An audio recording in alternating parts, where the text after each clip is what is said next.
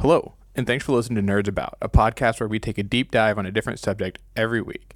I'm your host, Caleb, and today we're going to be Nerds About Sprint Car Racing with my buddy, Steve Jake. With Steve, thanks for being on the show, man. Thanks for having me. I appreciate the invite. Yeah, man, I'm I'm really excited to get into this. I'm, I'm quite a bit of a motorhead, um, though nowhere near an expert on this, but specifically within the racing world, what qualifies you as a subject matter expert with uh, sprint car racing? Well, expert. That's a crazy word, but uh, I don't think of myself as an expert. I, I feel like I'm more of an amateur racer because it's not my profession. There are mm-hmm. guys out there making a living, uh, wrenching on cars, driving cars um, that they own or driving for other people, uh, mm-hmm. hired hired guns basically. Um, and those guys are some of my heroes, and I would look up to them as experts.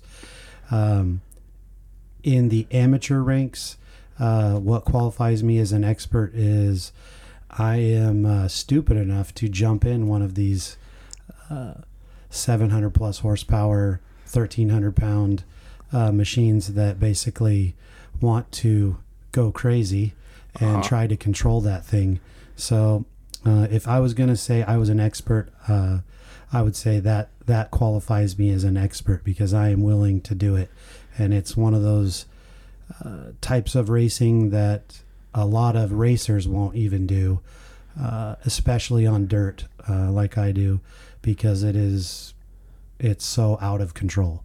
Uh, controlling these cars is is a handful. So that would that would qualify me as an expert. The fact that I'm willing to jump in and do it. Um, so with sprint car, you know, you talk about. With it being so hard to control, you know, as compared to other types of racing, do you have to be a lot more of a driver as compared to just... There is uh, an aspect of sprint car racing that is definitely set up and equipment related that, that enables you to, to control the car better. And then there is driver and machine. Um, and you are... Whether you're a crew member wrenching on a car or a driver behind the wheel, you're faced with changing track conditions throughout the, the day and night that you race. Uh, you're faced with your own equipment. Mm-hmm. Um, you're faced with uh, um, other drivers and their abilities. Uh, and something unique about what we do here in California is we have some of the best drivers in the country. Like I, yeah. like I mentioned, they're getting paid to drive. It's all they do. Mm-hmm. And then you have a guy like me who's a fourth grade elementary school teacher, Monday yeah. through Friday, and Saturday I strap in right next to those guys. There is no uh, limits on who can build a sprint car and go out and try it. So you have a wide variety of skill levels and equipment um, levels, uh-huh. dollars and cents that are put into equipment. Uh, so there's a huge, vast um, spread from top to bottom. Um, and it depends on what series you run and what track uh-huh. you go to, um, what you're going to run into. But I have raced against Kyle Larson, who is a NASCAR star, yeah. when he was here in California. Um, as he was younger, obviously. Yeah. Um, and he kicked my butt. But uh, he's awesome. Uh, and then there's... guys who are farmers, who are plumbers, who uh-huh. are teachers, who come out and do it as well. And uh, so you so, are not limited to what you can enter your car in. You build a, a car that fits the criteria and you qualifications. Can go, you can go enter it anywhere. So what's the kind of the is there kind of a, a like dichotomy in that culture between the guys who are like, hey, this is what I do, I'm paid to do this, and you know, kind of the more hobbyist guys like you? Is there kind of a a rivalry there, or is there just a, hey, everybody's here to drive, or does that even come up when you're at the track? So the biggest rivalry I would say is um, there's a, there's a traveling series that it equates with M L B, N F L, N B A. It's mm-hmm. called the, it's called the World of Outlaws, uh, and they run four hundred ten cubic inch, all aluminum, super lightweight, super high horsepower, about nine hundred horsepower com- compared to my seven. Okay, um, and uh, they. will travel around the country, and they race about four nights a week. It's really crazy. They run a, a really crazy schedule. Um, and wherever they come into, when they come to California, there's mm-hmm. definitely a rivalry between the best California cars and the Outlaws. And there's kind of a an unspoken and spoken, and a lot of, you know, keyboard warriors typing yeah. on social media about if the California cars will beat the Outlaws. Or when they travel back to Pennsylvania, there's a, a really big group of non-professional guys, but very highly competitive, called the Pennsylvania Posse. Uh-huh. And so when the Outlaws roll into Pennsylvania, there's always a lot of chatter. A lot of chatter, a lot of rivalry there. Posse versus Outlaw. Or when they come to California, we had the Golden State Challenge, King of the West cars, uh, and there's a big rivalry over, are those guys going to beat the Outlaws? And they do. It, it's it, like I said, you know, you take my my entry level team with a teacher driving the car versus yeah. the California pros, and that that same um, same idea steps up to the California pros, quote unquote, versus the Outlaws. That it, it just keeps graduating up, you know, yeah, uh, until you are a team that runs the Outlaws full time, uh, but. So there's there's a lot of, of um, also cultural things within the sprint car community where, um, you know, you're you're racing and, and uh, if you're not a leader, if you're not in the lead, you're courteous to the leaders and, and yeah. you don't take the fast line and, and block the track. You let the leaders race for the win. Um, and if you're uh, fortunate to be in that, You know, front pack, you, yeah. you expect others to do the same. So there's some unspoken rules, uh, and then there's some spoken rules. There's flagmen that have flags that uh, are are demarking different things, basically. Yeah. Telling you, you know, because you can't see when you're driving a sprint car. You can see about uh, a third of your uh, of your, your front-facing vision. Yeah. vision. Uh, your head is tied to to a safety device strapped to your yeah. belts. You can't really turn your head. On the right side, you have a wing panel sticking down, uh, which so really blocks the yeah. right side view. So I can see out the front about a thirty degree angle, maybe, maybe, maybe forty-five, fifty degree angle in front of me. Um, and that's about it. So you hear things coming, uh, you kind of feel like, yeah, someone may be there, but you don't really know. You have no idea. Other than so, one of the unspoken rules is hold your line. Uh, you you go into the corner on the bottom. You don't switch halfway through the corner and decide to let the car drift up and run the top, because there's because there could be somebody there, and you're going to cause an accident. And yeah, yeah. So that's accidents come up um, in in sprint car racing. Accidents are volatile. Yeah, M- much more so than in stock car, I M C A modified, hobby stock, street stock racing. You'll see a lot of those guys with full fendered cars where they lean on each other a lot more. Uh-huh. There's a lot more contact.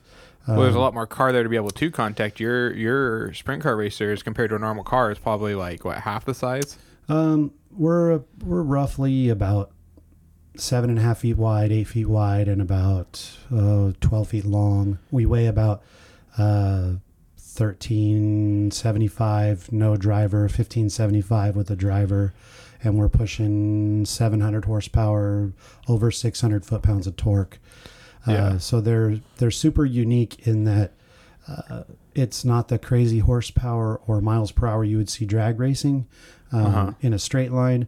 But we go from an idle to wide open over eight thousand R P Ms uh, instantly uh-huh. and uh, hold that eight thousand R P Ms for a five to seven minute heat race, eight laps, yeah. you know, uh, eight laps in a heat race burn off in under three minutes. A main event can be th- twenty-five laps and can be done in five. Mm-hmm. Uh, they're, they're sprint races. The idea is that it takes place quickly. Um, but we are unique in that our cars launch really hard. It it throws me back in the seat. Uh, and so what's the top speed you guys are running usually? So uh, around around Chowchilla, the third mile tracks to just under half mile tracks, you're going to see a top speed of a little over one hundred to maybe close to one thirty on the bigger half-mile tracks like Calistoga here in mm-hmm. California, or down at Paris Auto Speedway in a non-wing car, um, you're going to see a, a closer to one forty, one fifty, one sixty, depending on, you know, yeah. depending on the car, the track, um, and the conditions. But what's really amazing is that the average speed doesn't doesn't dip much. We're we're going one hundred, one twenty, and we pitch the car at one hundred twenty. You yeah. know, the car cocks over on the left side. Yeah. And you breathe the throttle a little bit, drag the brake a little bit to slow the car and get it to set, but you pretty much don't ever slow down. You turn left like a You turn left in full speed. You don't break speed. Into your turn. Yeah, so um the obviously the N H R A drag racers are going close to three hundred miles an hour, but yeah. the door slammer guys that, that you would see at March Meet or somewhere like that that are doing one hundred twenty in the quarter mile, uh-huh. we are as well, except for at the end of that quarter mile we yank it to the left and go make it, a yeah, U-turn. Go around. So it really does throw you into the seat real hard. Mm-hmm. Uh, you experience a lot of G-forces. Um, uh, I I'm a a weird dude. Uh, obviously, I'm a nerd. This is Nerds About. Yeah. Uh, I'm a nerd in that I drive with one hand and often hold myself up on the cage with my free hand. A lot of guys drive. Most people drive with two hands on yeah. the wheel all the time. Um, all right. Sorry about that, Steve. Uh, for those of you listening, uh, there's going to be a little break in here because somebody forgot to check if the S D card was clear before they recorded, because we're still kind of new at this podcast thing. So, uh, Steve, you were talking about... Uh, before we got interrupted, you were talking about the your sprint car and how the wing on it works a little bit. And we started talking about um, the makeup of a sprint car, what you can get locally or at a brick and mortar store, or what you have to order online and that kind of stuff.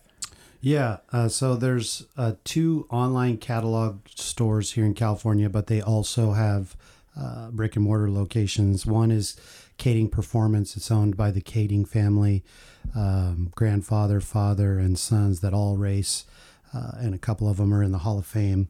Um, and they have a catalog that's that's easy to use and has all the the different categories of things you might need organized so you can find them and buy them. They don't manufacture tons of parts themselves, but they've assembled all of the parts you would need to build a car in one catalog. Yeah, so, so they're uh, a good distributor. Right. B R Motorsports is owned by the Robertson family down in Visalia. Same idea. These stores both ship worldwide. There's mm-hmm. uh, racing going on in Australia and New Zealand.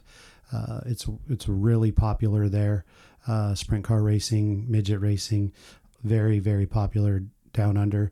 And a lot of guys from here mm-hmm. will go down there and race uh, in our wintertime. And some of their guys will come up here and race Uh, for our, our summer season. Um, and then there's a, a big catalog we use, uh, a big company called uh, Speedway Motors, uh-huh. and, and they sell hot rod parts, uh, classic car parts, race car parts, yeah. everything. Any sort of thing you can want to find. So you basically need to decide on what kind of frame you're going to buy, and mm-hmm. those are are more or less custom built. Um, there there are some cookie cutter ones out there. Uh, but they're more or less, even the ones that are, are quote unquote mass produced are still, uh, it's still like buying a very specialized piece yeah. of equipment. The engine, um, if you're running a three sixty, we run an iron block. It's a Chevrolet, uh, based off the small block Chevrolet. Mm-hmm. Everything about it has been changed, but the block itself is a, is a G M product. Um, so we're looking for older, uh, four bolt main, high nickel alloy blocks, uh, out of like, yeah. uh, big, bigger trucks, uh, from the seventies, eighties or things like that. Um, but every other part is pretty specialized. So you're, you're ordering it from a catalog or online. Uh, my dad builds a few of the things himself uh-huh. out at the shop. He loves to, uh, whittle away on aluminum. So he likes to make some of the parts for the car. But more or less, we're ordering parts and pieces, and we're assembling them. Um, and you, you can. I, I wouldn't say that it's easy, but it's doable. You yeah. can order all the pieces, put everything together. Oftentimes, you've got to modify things a little bit here and there uh-huh. to make them fit, massage make them everything. Work. But all the pieces are orderable, um, and they're they're they're readily available, easy to find. They're not cheap. Uh-huh. Uh, parts and pieces wind up, you know, they, they wind up costing you. The the bill adds up quick. Oh yeah, I'm uh, sure. For all that stuff. The only things we get at a Napa or an AutoZone or O'Reilly's um, are some of our fluids that we use, uh-huh. um, and some of the cleaning products for race day. Uh, W D forty. We oil the car down completely before we go out for yeah. wheel pack or mud pack, they call it. Uh, we oil the whole car down so that when it, we come in, we can scrape the mud off easy. Yeah, comes off real easy. Um, and then we use carb cleaner and things like that, and and also W D forty or Marvel Mystery Oil mm-hmm. to clean all the fuel lines. Um, after you run, you have to take all the methanol out of the car and out of all of the fuel lines and fuel system components, and you have to clean them with carb cleaner, blow it out, lube them with some type of lightweight oil, yeah. blow it out, and let them air dry. Methanol will, um, if left sitting on aluminum, it will actually corrode it, and the, yeah, very the quickly. parts and pieces will fail. So we, we clean all the fuel out of the motor and out of the whole fuel system. Mm-hmm. So we use some stuff from the Napa O'Reilly's yeah. for that. So you talked about uh, Pops making some of the uh, parts for you guys. What is what's the full race crew for you? So race crew for us uh, is is pretty bare bones. It's uh, I do a lot of the wrenching myself. My dad does as well. We have a friend who's been in sprint car racing his entire life, uh, Ken Elrod. Um, it's been a passion of his uh, for mm-hmm. probably close to close to fifty-five years. He's been working on cars. Uh, he's in his seventies. He comes out to the shop uh, a couple days a week and works with my dad during the week. Uh, and then I work uh, helping him get ready, usually one night a week before the race and then race day. Yeah. Um, and then we have uh, we've had off and on different folks help us out. Um, but right now we've got uh, Pop, Ken, and a friend of ours named Carmen, uh, who used to work for me when I was harvesting almonds before I okay. was a teacher. And he's out working at the ranch for my dad part-time. And then he also has seen us out there working on the car and kind of fell in love with going to the races with us. So he comes yeah. along. All three of those gentlemen are over seventy. So I have like the A A R P crew. And uh, I'm the youngest guy on the team at, at, at age forty-three, forty-four. Uh, there you go. So I'm I'm the I'm the kid. Uh, a lot of the other teams are are made up of of uh, crew members in their twenties and thirties, and some of the drivers are in their teens. So that we're competing against, and those those drivers, uh, like I mentioned earlier, are are some of them are paid so, so paid drivers, and they're under twenty years old. The the real question here comes is on the racetrack. Is it true that old age and treachery beats youth and enthusiasm? uh, I I am I am known as one of the older guys for sure. Uh, I'm not one of the quote unquote young gun uh, drivers. Um, I I've been doing this since oh nine, and for the first handful of years, uh, we went so so little and and did so few races a year. I really was just felt like I was learning all the time. Yeah, and I actually learn a lot from the young kids. There's a few of them that I'll talk to and just at, you know, hey, how do you do this? How when you're driving the car, you know, how yeah. do you feel this? So I'll talk to the young guys, um, and uh, and I also have, uh, to my detriment, was was too courteous for a long time driving the car. I was I was worried about getting out of the way and not being a problem, and just, you know, racing uh-huh. my race and and not interfering in any way. And it, it hurt me a little bit. I was I was definitely too nice. I needed to get into the faster line, yeah. learn how to drive the car harder, be more aggressive. I, I was not aggressive enough when I started. Mm-hmm. Um, it's it's an intimidating car to drive. Uh, yeah. I've told people before, it is the hardest thing I've ever done in my life. Um, and so it's an intimidating car to drive. It's a handful. Even when everything's perfect, it's a handful. Yeah. Um, so... As the last couple years have gone on, um, I've sort of taken my spot on the track and, and feel like I belong here, and uh, I'm not getting out of anybody's way. If somebody's faster than me, God bless them. Go for it. You you can you can have the outside line. give it a shot, see what happens kind of attitude, where I'm, yeah. I'm trying a lot harder. Um, and we're running the car better, better and better and better. So yeah. we saw a few good results uh, when Chowchilla had a, the Chowchilla Speedway Open. We've had a few good results up at Antioch um, and a couple good nights at other tracks uh, around.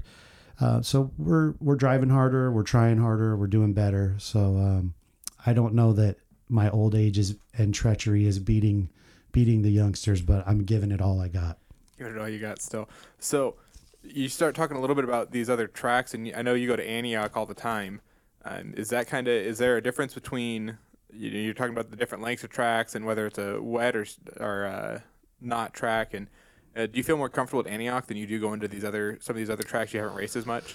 So we don't run any series with uh, with the eighty-two J car for points anywhere, so we're not tied to going to one track all the time. And uh, over the last few years, we have been at Antioch a lot. Unfortunately, with life and schedules and things that have happened, we haven't made it up there once yet this year. We do plan on getting back to Antioch because we like that track a lot. Um, this year we ran Watsonville a couple times, Tulare a couple times, Hanford a couple times. Um, we've we've been, I, I feel like that old country song, we've been everywhere. Yeah. We've we go to we go to Hanford, Tulare, Watsonville, Marysville, Placerville once. Um, Petaluma is an, is a good track. It's it's far it's a little far away for us, but we like the track.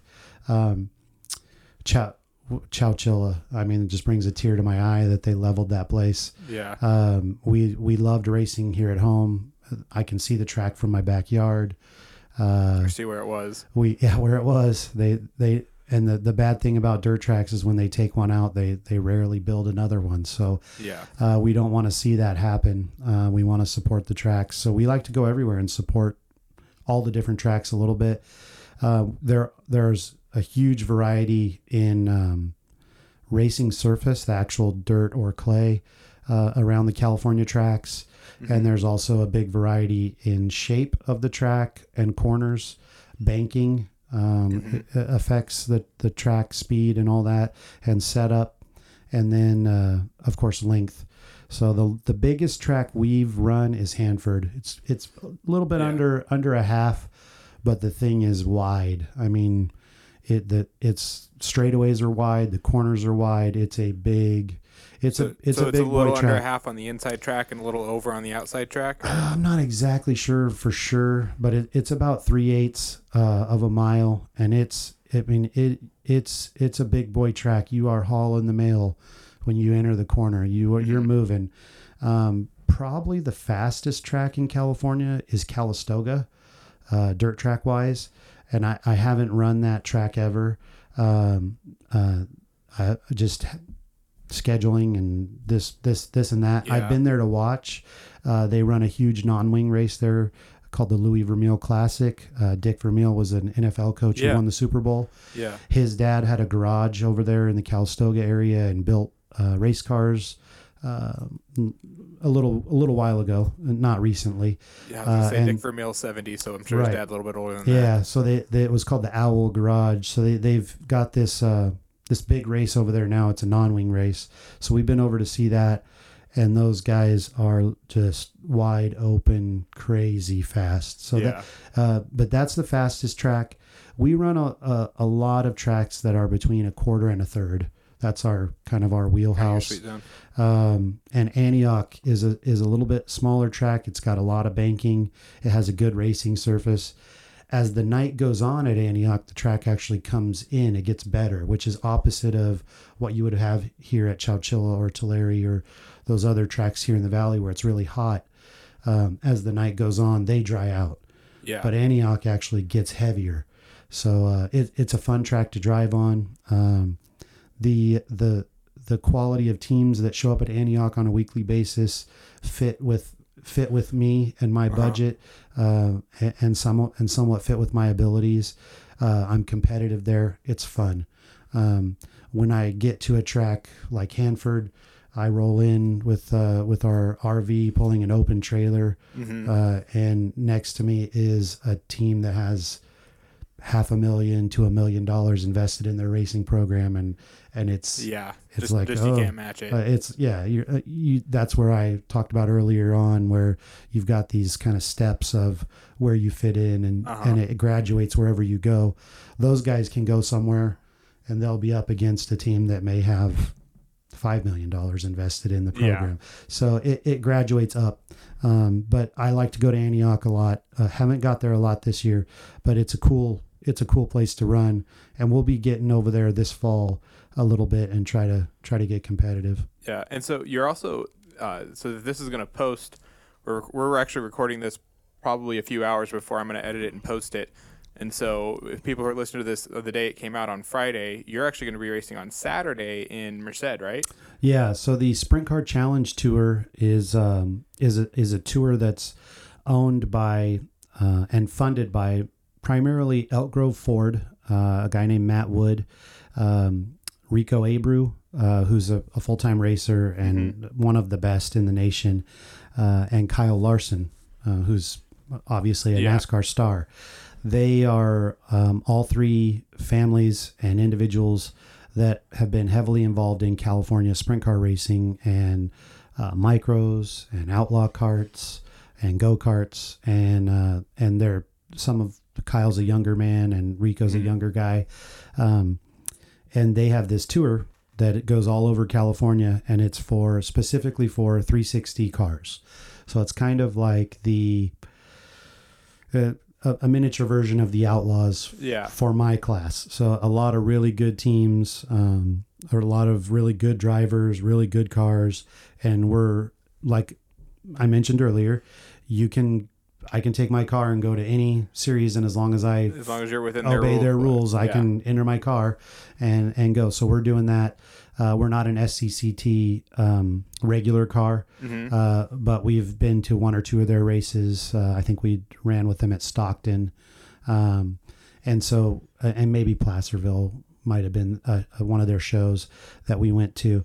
Um, but um, we are going to take our car up to Merced. That's the closest track to home. Yeah. So any of your, your buddies that are, you know, locals that are listening to your podcast, we would love to have them out when the races are over and the pit gate opens. We'd love to have them come back and meet us, talk to us, take pictures. Uh, oh, yeah, I, I love, that'd be a lot of fun. Love having, you know, families come back and let them put their yeah. kids in the car and take pictures. And we are, we're, we're not in a hurry to get out. Yeah. Uh, and those cars are something gate. to see. Yeah. So we, we love, uh, So, spreading the joy. So you're you're okay with people coming back uh, after the race, but leading up into the race, you know, it, on on Saturday when you know it's going to be race day, and it's a little bit different probably because you're you're pretty close to home. But do you have any race day superstitions? Any any way that you prep specifically on race day, or is it just uh, okay, everything runs cool, jump in and go?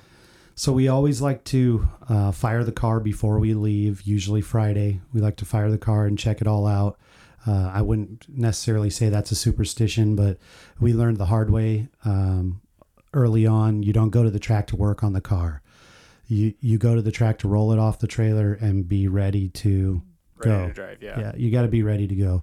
Um, so we have little by little tried to find time, and we've gotten some help. Uh, I mentioned Kenny and Carmen and my dad. They work on it a lot during the week. We try to be ready to go. Um, that's not necessarily a superstition, but it is uh, one of our yeah pe- race day prep race still. day prep practices. And then um, we just we like to stop somewhere and get some good food on the way. We like to have fun. Yeah, we load up the R V with food and drinks, and take the dog with us. And my wife comes along, and different family members here and there, friends here and there.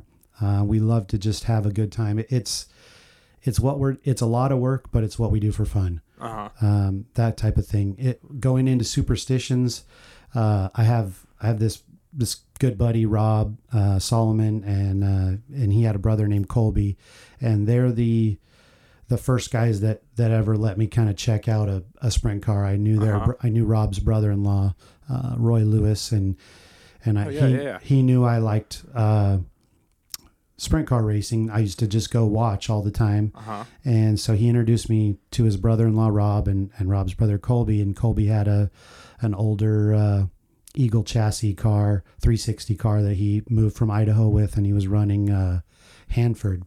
uh, he was running their their series back then called Rebel Cup. And uh, so they let me get in their car.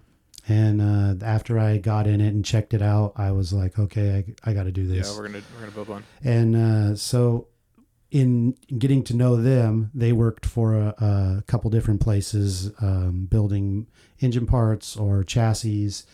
And one of the best stories that Rob told me was this guy named Rip Williams, who runs a non-wing car down at Paris. He's a, a really good driver, uh-huh. a good car, won tons of races.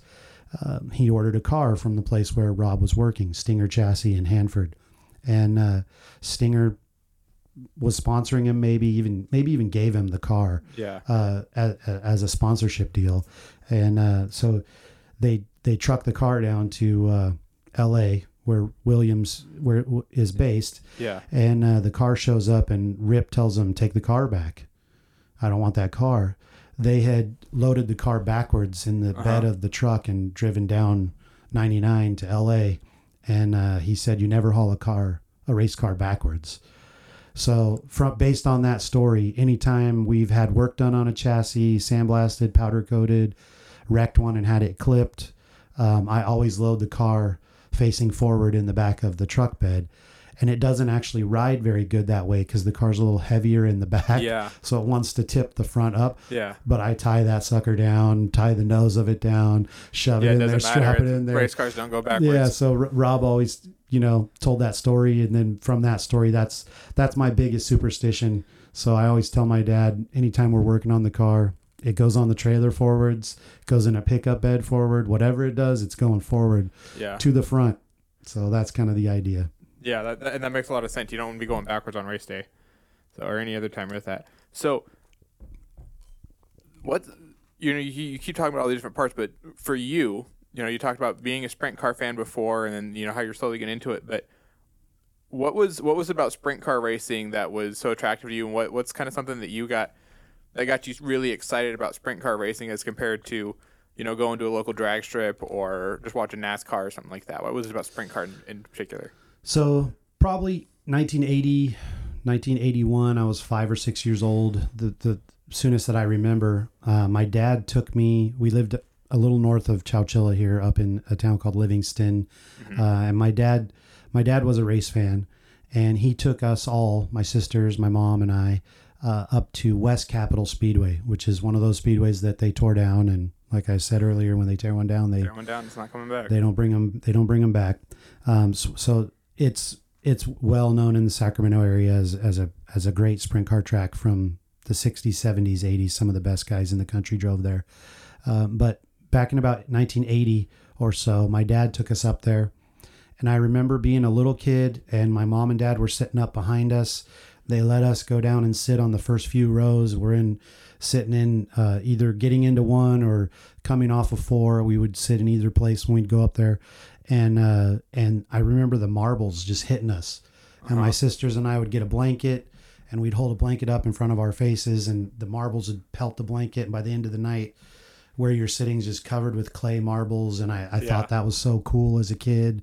And then the guys in the pits, it's it was the same as what I told you, where pit gate opens when the night's over, and the crowd can come down and Uh, talk to people. My dad would go down, and and if you know my dad, he talks to everybody. He's quite the BSer, yeah. and uh, so he would be talking to everybody, and those guys would put us in the car. Um, he later on worked on a car that was based out of Fresno, a pavement car. Uh, Scott Lossowith, uh, pretty famous Fresno engine builder. Um, he he owned a car with some other guys, and my dad worked with them and helped him out, and and took us down there. So I I got the bug when I was a little kid. And then I never raced anything my whole life. Uh, played team sports, uh, stick and ball sports, you know, just normal stuff. And at about age twenty-five or six, I bought an A T V, a four-wheeler. Mm-hmm. And I rode it a little bit. And uh, Chowchilla Speedway was running uh, quads and motorcycles and carts on Sundays. And I just went over there to check it out. And I, I watched some races. And I saw these guys racing quads that were sort of like mine. But yeah. they'd been fixed up a little bit.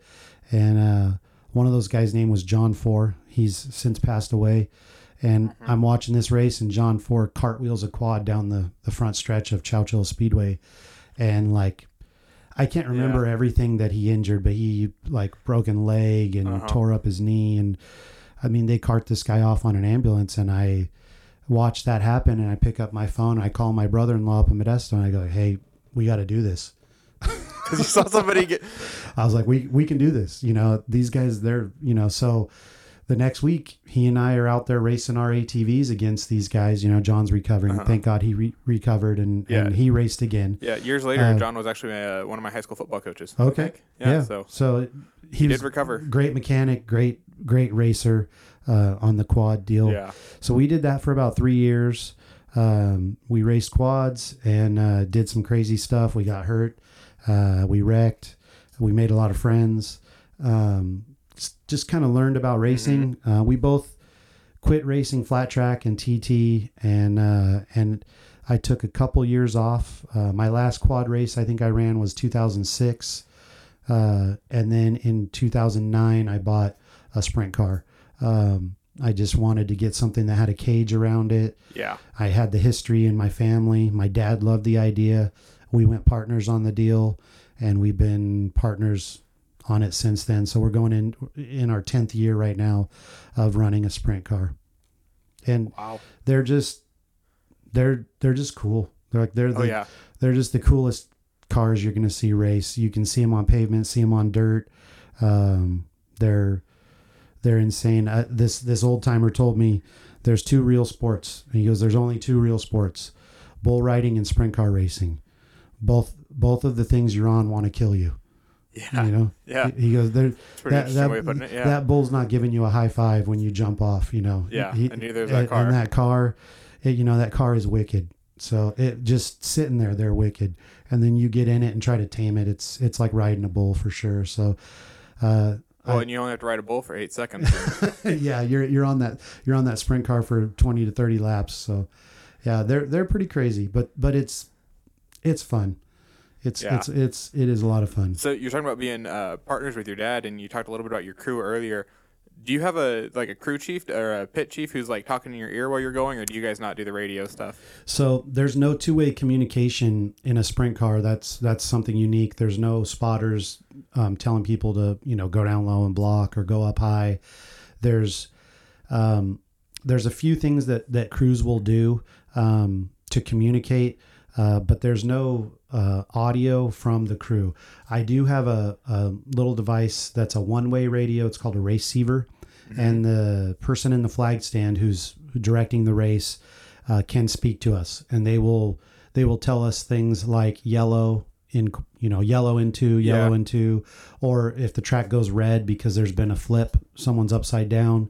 Um, they'll they'll be yelling in the in the deal so we can hear them. Yeah. Uh, over the motors, you know, red, red, red. Uh-huh. Um, and then they'll also under yellow once they refire the cars, because our I'll talk about that in a second. But once they refire the cars um, under yellow, they'll be giving directions as far as like eighty-two J up a spot or back a spot or something yeah. like that. They'll be telling you, but you can't talk back, and they're not giving anyone. Um, Yeah, they're not giving anybody race tips. Advantage. There's yeah. no advantage. So it's purely for it's race purely for race director um, communication. But then under yellow, there will be people who run up on the, the pit fence, the pit side, and there will uh-huh. be guys that, that you know, uh, have hand motions. Some teams have like a basically sign language telling yeah. their driver where to go on the track, or if they have a big lead or no lead, or if somebody's right on them, they'll mm-hmm. let them know. There's there's a couple ways that, that teams communicate, um, but there's no there's no radios in, in our form of racing. On pavement, um, I believe that U S A C non-wing on pavement might have communication. Um, it's sort of closer to the asphalt world, getting closer to Indy and yeah. NASCAR where the teams talk back and forth. Um, but on dirt, uh, there's no... No sort of communication no, there. No communication. And so as you're talking through the red and like cars flipping, that's something that's pretty common in sprint car. You said, a little, you know, you get a little bit more volatile wrecks there than anywhere else. Yeah. What usually what happens is if something does go wrong, it goes wrong big.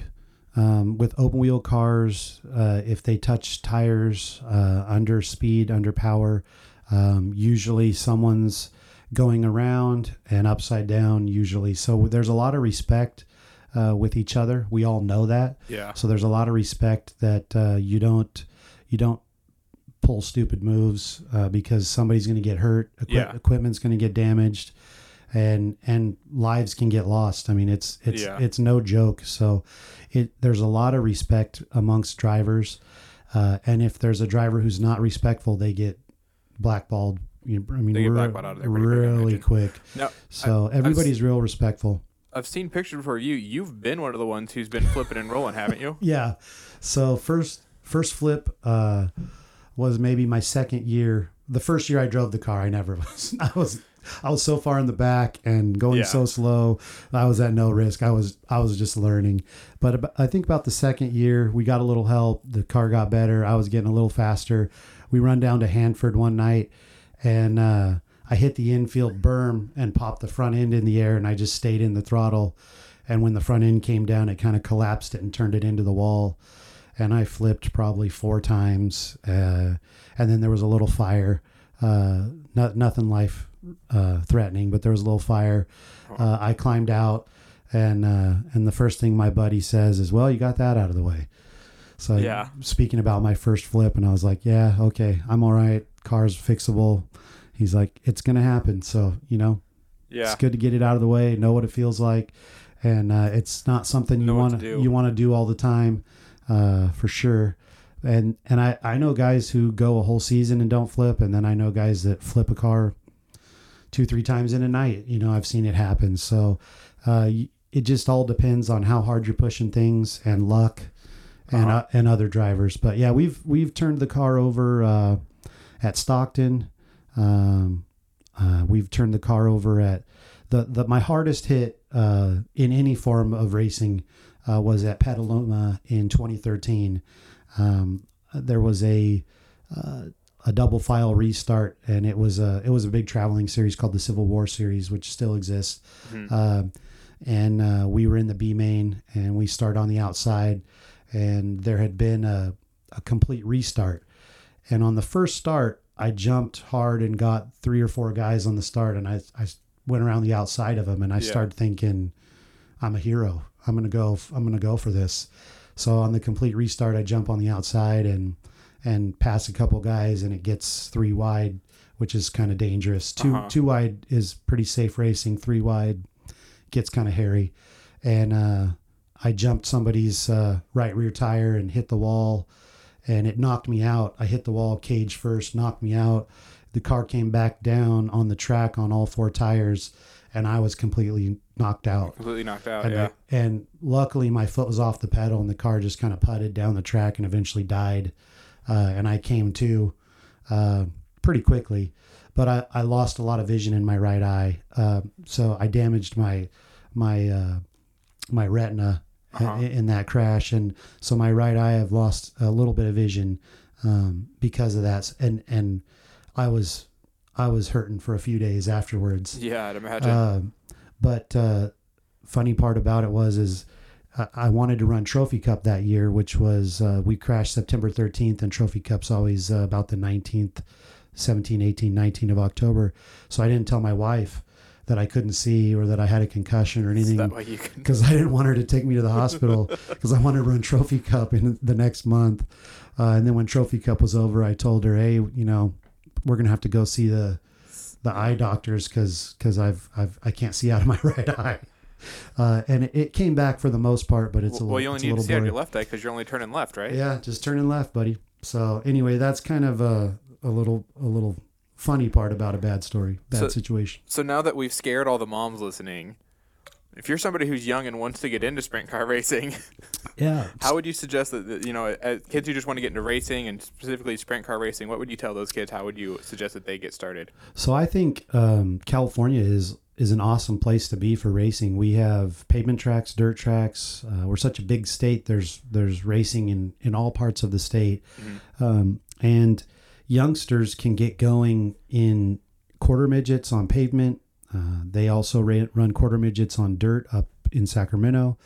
There are go-kart races to do, pavement and dirt. There are these carts called outlaw carts, which are mm-hmm.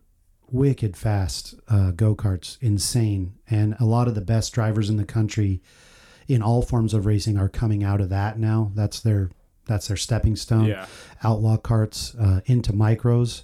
Right here in Visalia and Lemoore, you've got uh, Plaza Park and the Lemoore Thunderbolt, and uh, they are they are great great racing facilities. Uh, they're good builders that mm-hmm. build just like sprint car components and chassis and motors. There are builders um, who are building outstanding carts and micros. Um, we're fortunate to have Stan Yockey, P M P, Jake Hagopian at Driven, um, Pace Chassis, all right around Fresno. And there's there's more. Um, and then we've got uh, we've got my buddy Rob Solomon uh, down at uh, Rick Bray's company, which is called uh, C S nine. We've got one of their chassis uh-huh. uh, waiting to be put together. Um, they're building sprint cars, midgets, micros down there. There's really good products to buy uh, and great, great places to go race them all around here. And everything is a stepping stone to the next level. And if you want to step out of sprint cars and get get into NASCAR, that's that's a tool that guys are using. Um, so and, and you see that with uh, Christopher Bell, Rico Abreu, uh, uh, Kyle Larson, obviously. Yeah, Kyle Larson's the big one. So those are all California guys. Well, uh, sorry, Bell's from Oklahoma, but there's a couple really good California guys who've stepped up, um, and they've they've come through those ranks. So there's a lot of possibilities there.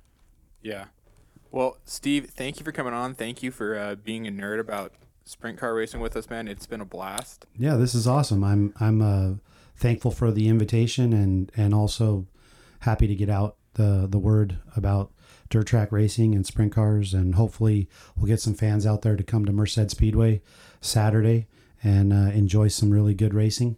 And if we don't see you there, we'll see you at one of the other tracks around yeah sometime soon for sure. So guys, everybody, thank you for listening. Thank you for being nerds about sprint car racing.